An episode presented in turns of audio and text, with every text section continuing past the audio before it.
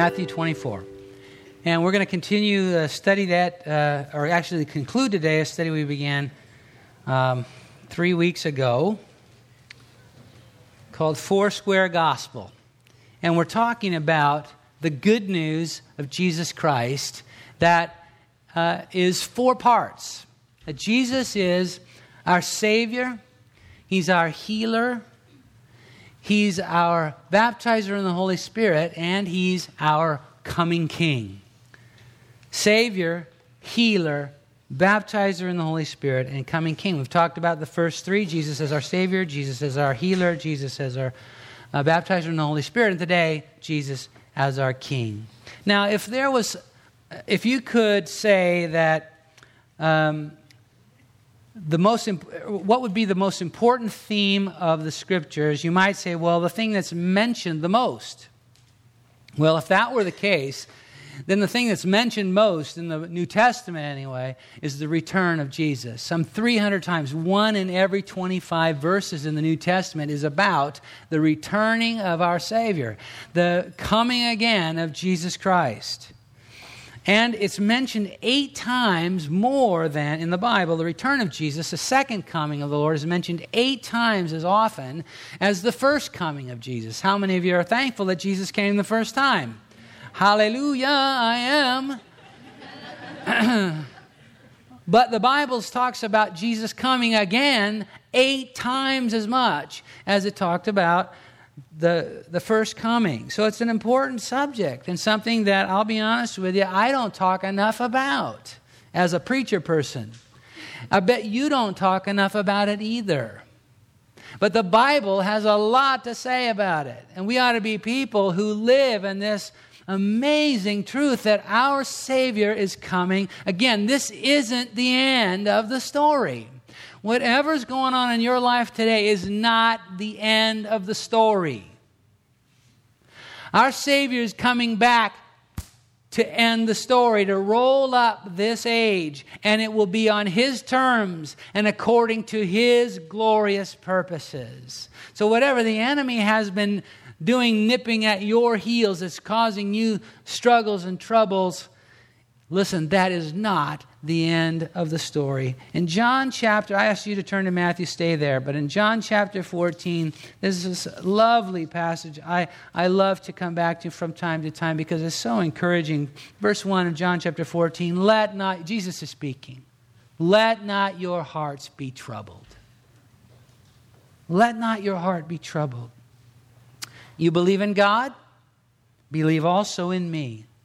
In my Father's house, are many mansions. The word simply means dwelling. Sometimes we get hung up on the mansions thing, you know. I'm not going to get my mansion here, but I got one coming, right? So it's just any place you dwell in heaven is better than what you got here on earth, okay?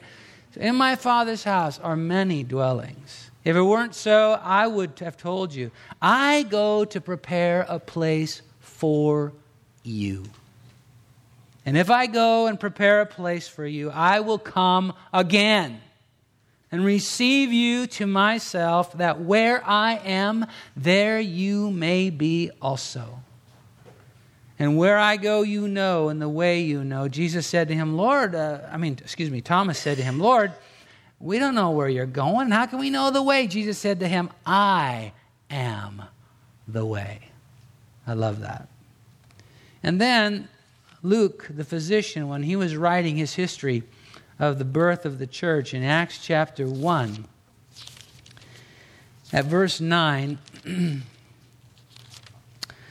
he says this Now, when he, that's Jesus, had spoken these things, and what these things were, were his last words before Jesus was ascending into heaven. So, now when he, Jesus, had spoken these things, they watched. The they were the disciples and the others who were following Jesus. They watched. He was taken up, and a cloud received him out of their sight. Can you imagine being there today and watching this happen? And while they looked steadfastly toward heaven, While they looked steadfastly toward heaven as he went up, behold, two men stood by them in white apparel. While they're watching Jesus rise, there appears to them some angelic beings, some angels appear, uh, dressed in white. And they said, Men of Galilee, why do you stand gazing up into heaven? This same Jesus who was taken up from you into heaven will so come in like manner as you saw him go into heaven. He's coming again, and he's coming bodily. He's coming in the same way they saw him go. He's coming back in the same way. Jesus is coming again. And in Titus chapter 2, verse 13, it says that this amazing truth is our blessed hope. I don't know what you're hoping in today. I don't know if it's that the 49ers will pull it out and make it to the, you know, playoffs. I don't know what it is that you're hoping for today. But our blessed hope is that Jesus is coming back. Yeah. He's coming back. Now, in uh, uh, Matthew 24, where I asked you to turn, beginning at verse 1, there's actually two chapters here, two whole chapters given to that. Most of it's red ink because Jesus is talking, and he's talking about his return. He's talking about coming again. Two whole chapters about, and, and it's Jesus saying, These are the things about my coming. Now, like I mentioned before, the Bible and the New Testament particularly is full of Scripture about the return of the Lord. But this is Jesus talking about it. And so that's why I've asked you to turn here. I want to focus on what he said about his return. 24, verse 1. Then Jesus went out and departed from the temple, and his disciples came to show him the buildings of the temple. So they've left the temple area. His disciples are looking back with him and saying, Jesus, isn't that an amazing place? The temple was a spectacular building and you know one of the wonders of the world. And and they're looking back, isn't that a fantastic place, Jesus? Verse 2 Jesus said to them, Do you not see all these things? Assuredly, I say to you, not one stone shall be left here upon another that shall not be thrown down. Look, he wasn't trying to rain on their parade. He was just saying, Look, the, great building, fantastic, good job. But not one brick is going to be left standing at some point. This is anything, all of this world and all the stuff that you put so much hope and faith and trust in, it's all coming to an end. Make sure you have your hope and faith in the right place, the right person. This prophecy that Jesus says to them was literally fulfilled uh, about, about 70 years later, 70 AD, when, when the city of Jerusalem was totaled by Emperor Titus. And there was a, in fact, the temple came down brick by brick. So there was nothing left of this great facade 70 years later. Now, verse 3 Now, as he sat on the Mount of Olives, the disciples came to him privately, saying, All right, tell us when will these things be, and what will be the sign of your coming and of the end of the age? And they asked the question everybody asks, is so human. All right, okay, you must be talking about the future.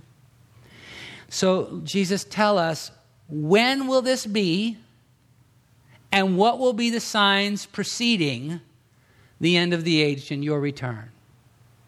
Wouldn't you want to know that too? Wouldn't you ask Jesus if he was standing right here? Okay, when are you coming back? And what will be the signs leading up to it? Why do we want to know those things? Well, we want to know those things because we don't want to be caught unprepared. I want to know when Christmas is. It's on the 25th of December. It's on my calendar because I don't want to show up Christmas morning and, oh, I forgot. I want to be prepared. I want to know when.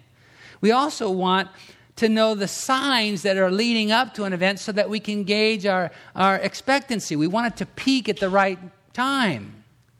You know, you've all had the experience of, of looking forward to a vacation, and you've got to be careful that you don't let your expectation peak too early.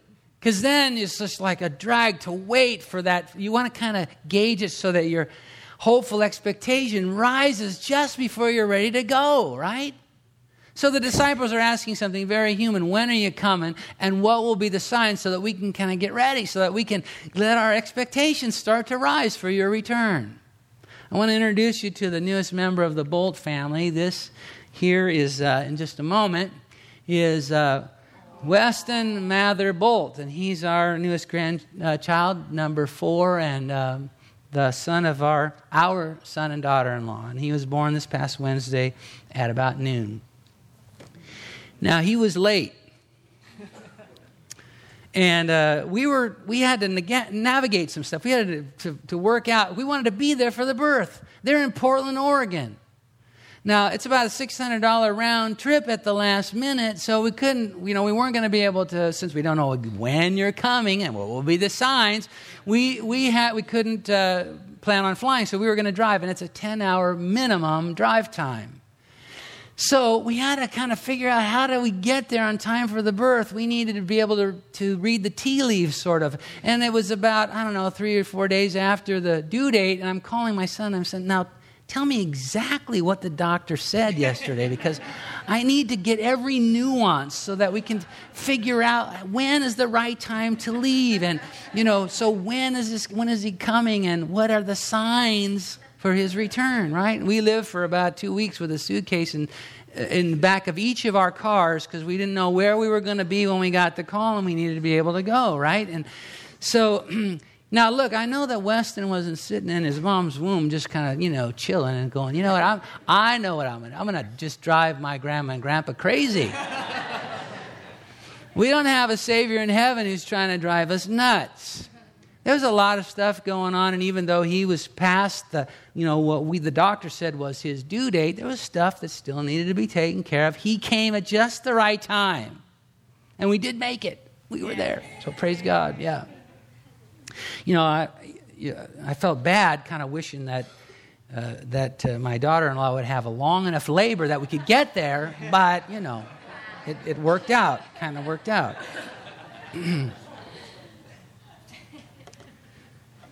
so they asked this question when are you coming and what are the signs that are leading up to your return? And so Jesus doesn't, you know, he doesn't just, uh, you know, he doesn't write them off. He doesn't discount their desires, but he turns their attention to something that's far more important than the signs. He, but he, he gives, you know, he says, all right, uh, beginning of verse 4, take heed that no one deceives you. And then he continues for many verses talking to them about the signs that will precede his coming. But let's be honest, most of this is very general as we look at it right now. Most of these things that he talks about would apply to almost any period of time since Jesus ascended into heaven. Now, that doesn't mean that, there, that he wasn't being specific. It doesn't mean that we won't look back on it and see how specific he was, and we will say to ourselves, How did we miss that? Because the same thing happened with his first coming. The Bible was clear as a bell about when Jesus would be coming and the signs of his first coming. But we all now, as we look back on it, we think, how did those people miss that? But they did. Because we don't have the context to be able to see what Jesus says here about the signs for his, that are for his return. We don't have the context to be able to see them with the specificity they contain. So for now, we just deal with the generalities of it. Now, it's not, not that it isn't worthy to study, and uh, many people have, and, and uh, you know, people a lot smarter than me have a lot to say about the signs about Jesus' return, and, you and I encourage you to, to uh, you know, take advantage of those studies. But what I want to do is focus on what Jesus focused on, because beginning in verse 36, he turns the corner. He talked to them about their, their question when and what are the signs. But then, in verse 36, he says, But look, of that day and hour, no one knows.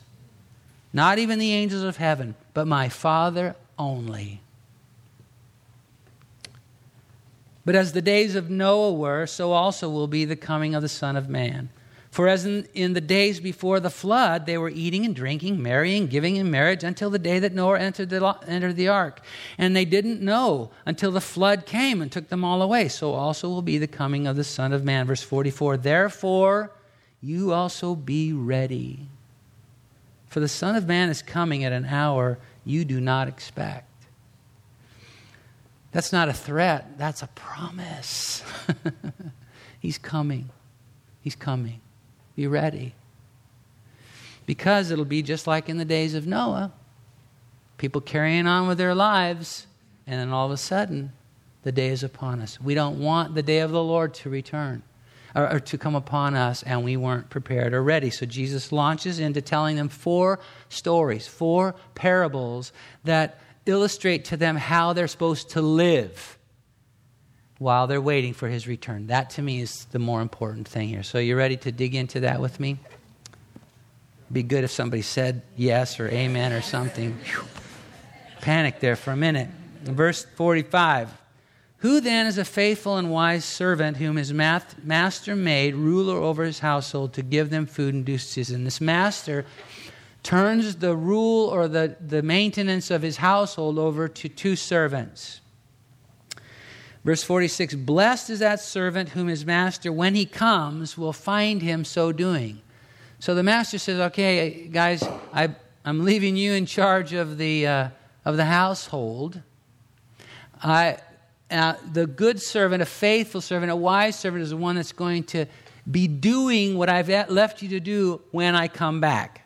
Verse 48 but if that evil servant says in his heart, My master is delayed in his coming, and begins to beat his fellow servants and to eat and drink with the drunkards, the master of that servant will come on a day when he's not looking for him in an hour that he is not aware of.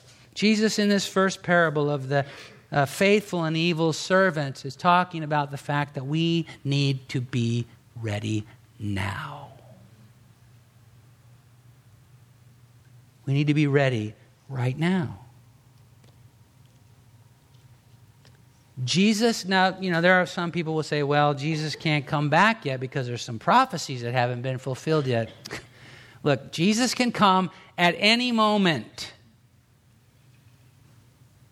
He could come before I finish this sentence. He didn't.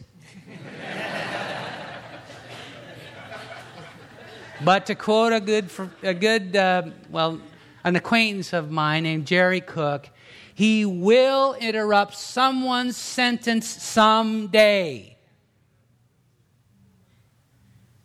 Be ready. Be ready. If you knew that Jesus was going to come back in 10 minutes from now, what would you need to do? Is there someone you need to forgive? Is there someone whose forgiveness you need to ask for? Is there something that you've been failing to yield to the Lord Jesus? Have you invited Jesus to be the Lord of your life? Have you crossed that threshold from doubt into faith and become a Christ child? Would you go with him if he showed up in 10 minutes from now?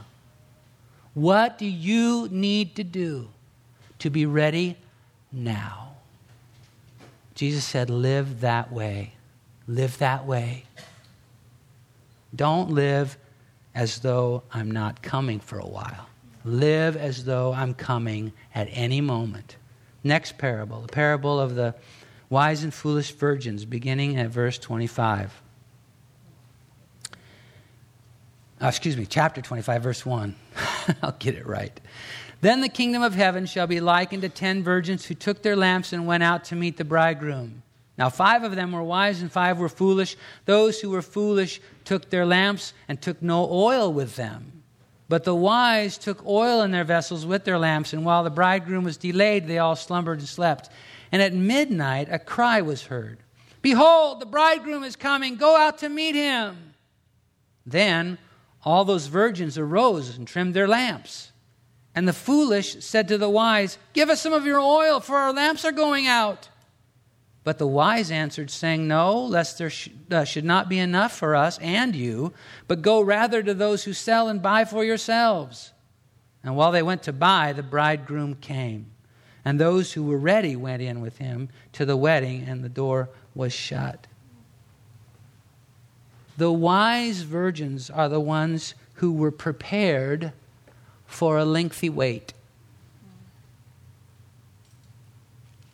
In the first parable, Jesus said that the, that the wise or faithful servant was the one who was ready at, for the Lord's return at any moment.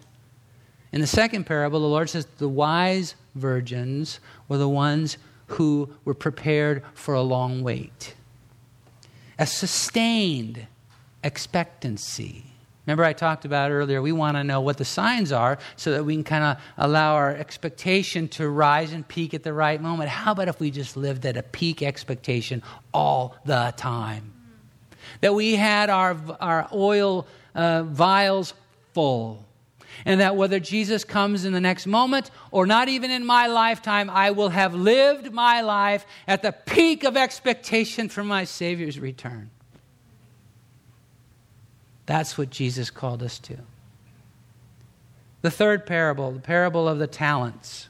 And don't get confused by the, the talent word talent. That just means a measure of money. Verse 14, chapter 25 For the kingdom of heaven is like a man traveling to a far country who called his own servants and delivered his goods to them. So the, the uh, king is going to uh, go away for a while and he gives, he entrusts to three of his servants part of his estate. And to one, verse 15 says, he gave five talents, to another two, and to another one, to each according to his ability. And immediately he went on a journey. Then who, he who received the five talents went and traded with them and made five talents. And likewise he who had received two gained two more also. But he who had received one went and dug it in the ground and hid his Lord's money. The king returns, and the one who has taken five talents and multiplied it to five more, the Lord says to him, Well done, good and faithful servant, verse 21. I will make you ruler over many things. Enter into the joy of your Lord. Likewise, the guy who had two, who had multiplied them into two more, now has four, comes to the Lord, and the Lord says exactly the same thing. Well done, good and faithful servant. Enter into the joy of the Lord. The Lord rewarded the guy with five, who now has ten, the guy who had two and now has four. He rewarded both of them exactly the same. It wasn't on the basis of how much. In this room, we have people who apparently to us have been graced more than others. That's not really the true, but you know, the Lord knows how we think. And so he has entrusted, when, when I say grace, I mean God has blessed each one of us with talents, with skills, with giftings that are most of us aren't even fully aware of. And, but when we look at each other, we think, well, I don't have as much as he has, or I don't have as much as she has, or worst case, I have a lot more than he has. You know, I don't know. But the, the point is not how much or how little. The point is, what do we do with what we've been entrusted with by our King? The reward is exactly the same for the guy with 10 as the guy with 4. But then we come to the guy who was given one and was so afraid that he hid it in the ground.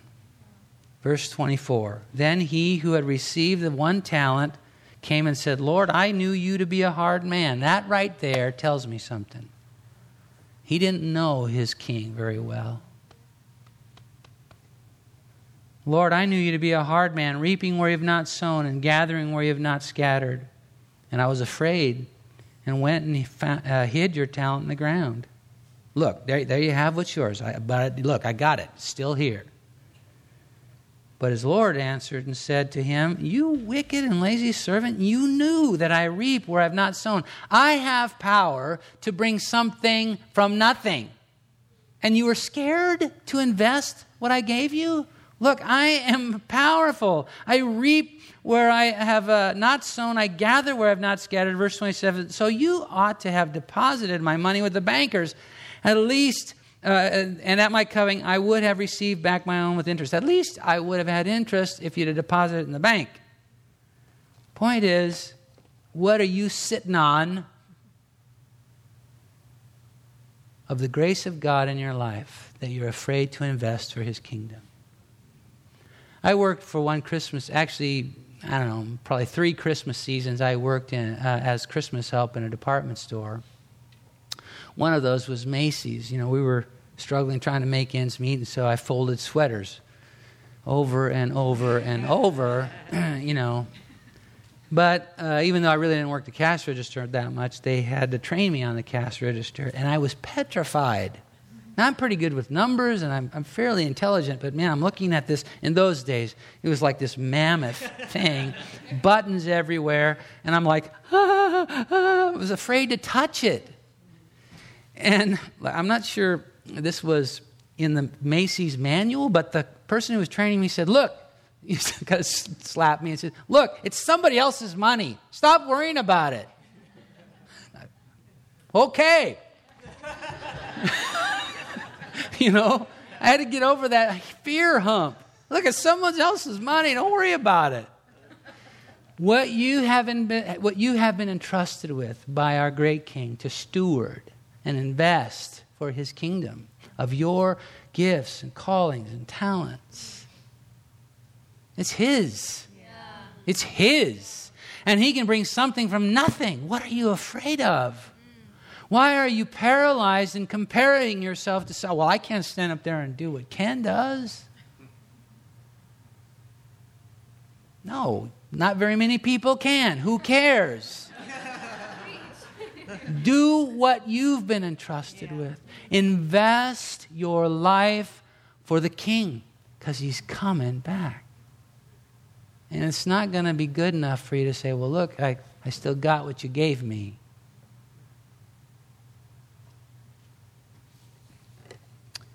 final story begins at verse 31. When the Son of Man comes in his glory and all the holy angels with him, then he will sit on the throne of his glory. All the nations will be gathered before him, and he will separate them from one another as a shepherd divides his sheep from the goats. And he will set the sheep on his right hand, but the goats on the left. You kind of get the picture of which one you want to be a sheep, not a goat. then the king, by the, way, that reminds me, you know, we were driving to, to and from, or this, this is nothing spiritual, but it just comes to my mind, and so I'm going to empty my mind right now. Is that okay? So we're driving to Oregon, and you, once you get, you guys have done this before, once you cross out of California, it's like a different world, right? It's green. And so we're, we're driving along, and I'm used to seeing sheep gazing in this brown stubble that we, whatever we call this around here. And up there, there's just, we saw all kinds of herds or flocks or whatever they are of sheep out in these green pastures. I, I, I nudged Sue, we were driving across, I said, Does green gas give a lamb gas?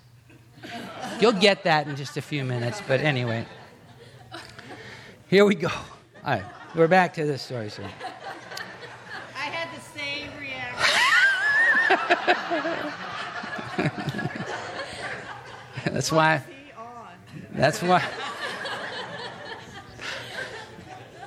That's why they didn't ask me to take over for Johnny Carson. You guys probably even know who Johnny Carson is. Verse 34 Then the king will say to those on his right hand, Come, you blessed of my father, inherit the kingdom prepared for you from the foundation of the world.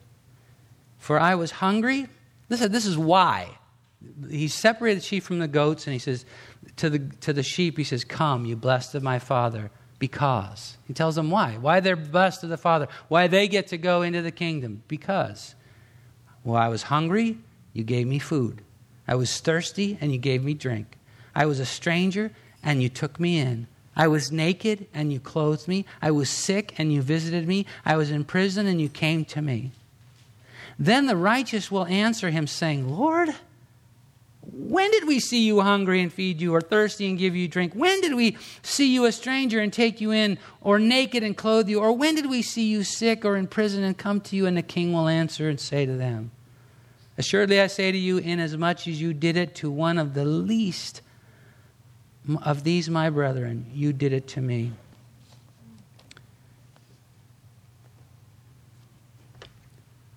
I had all these slides prepared, so we need to be ready now, and we need to be prepared to wait.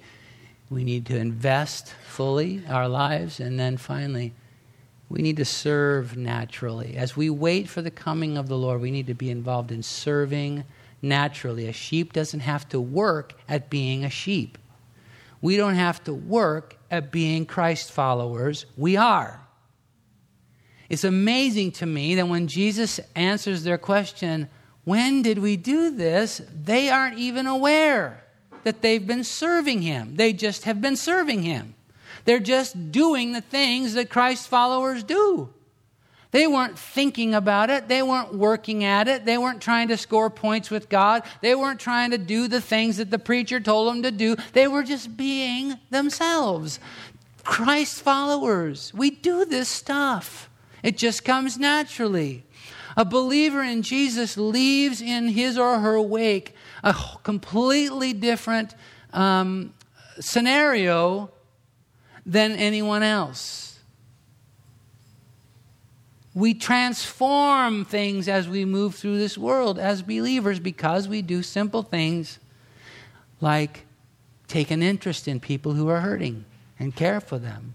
We don't just shuffle on by busy with our day. We do things that represent the King. We just live naturally as we serve and wait for Him and His return. So that when He arrives, He will find us doing what He left us to do. He will find us at the peak of our expectancy.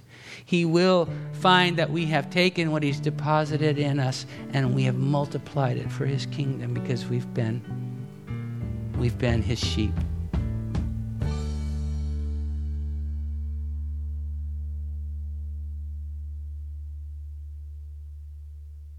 This is recording number 11133 from the teaching ministry of Crossroads Foursquare Church in Fairfield, California. It was recorded on Sunday morning, November 30th, 2014. This is the fourth and final message in a series by Randy Boldt titled Foursquare Gospel this message is titled King.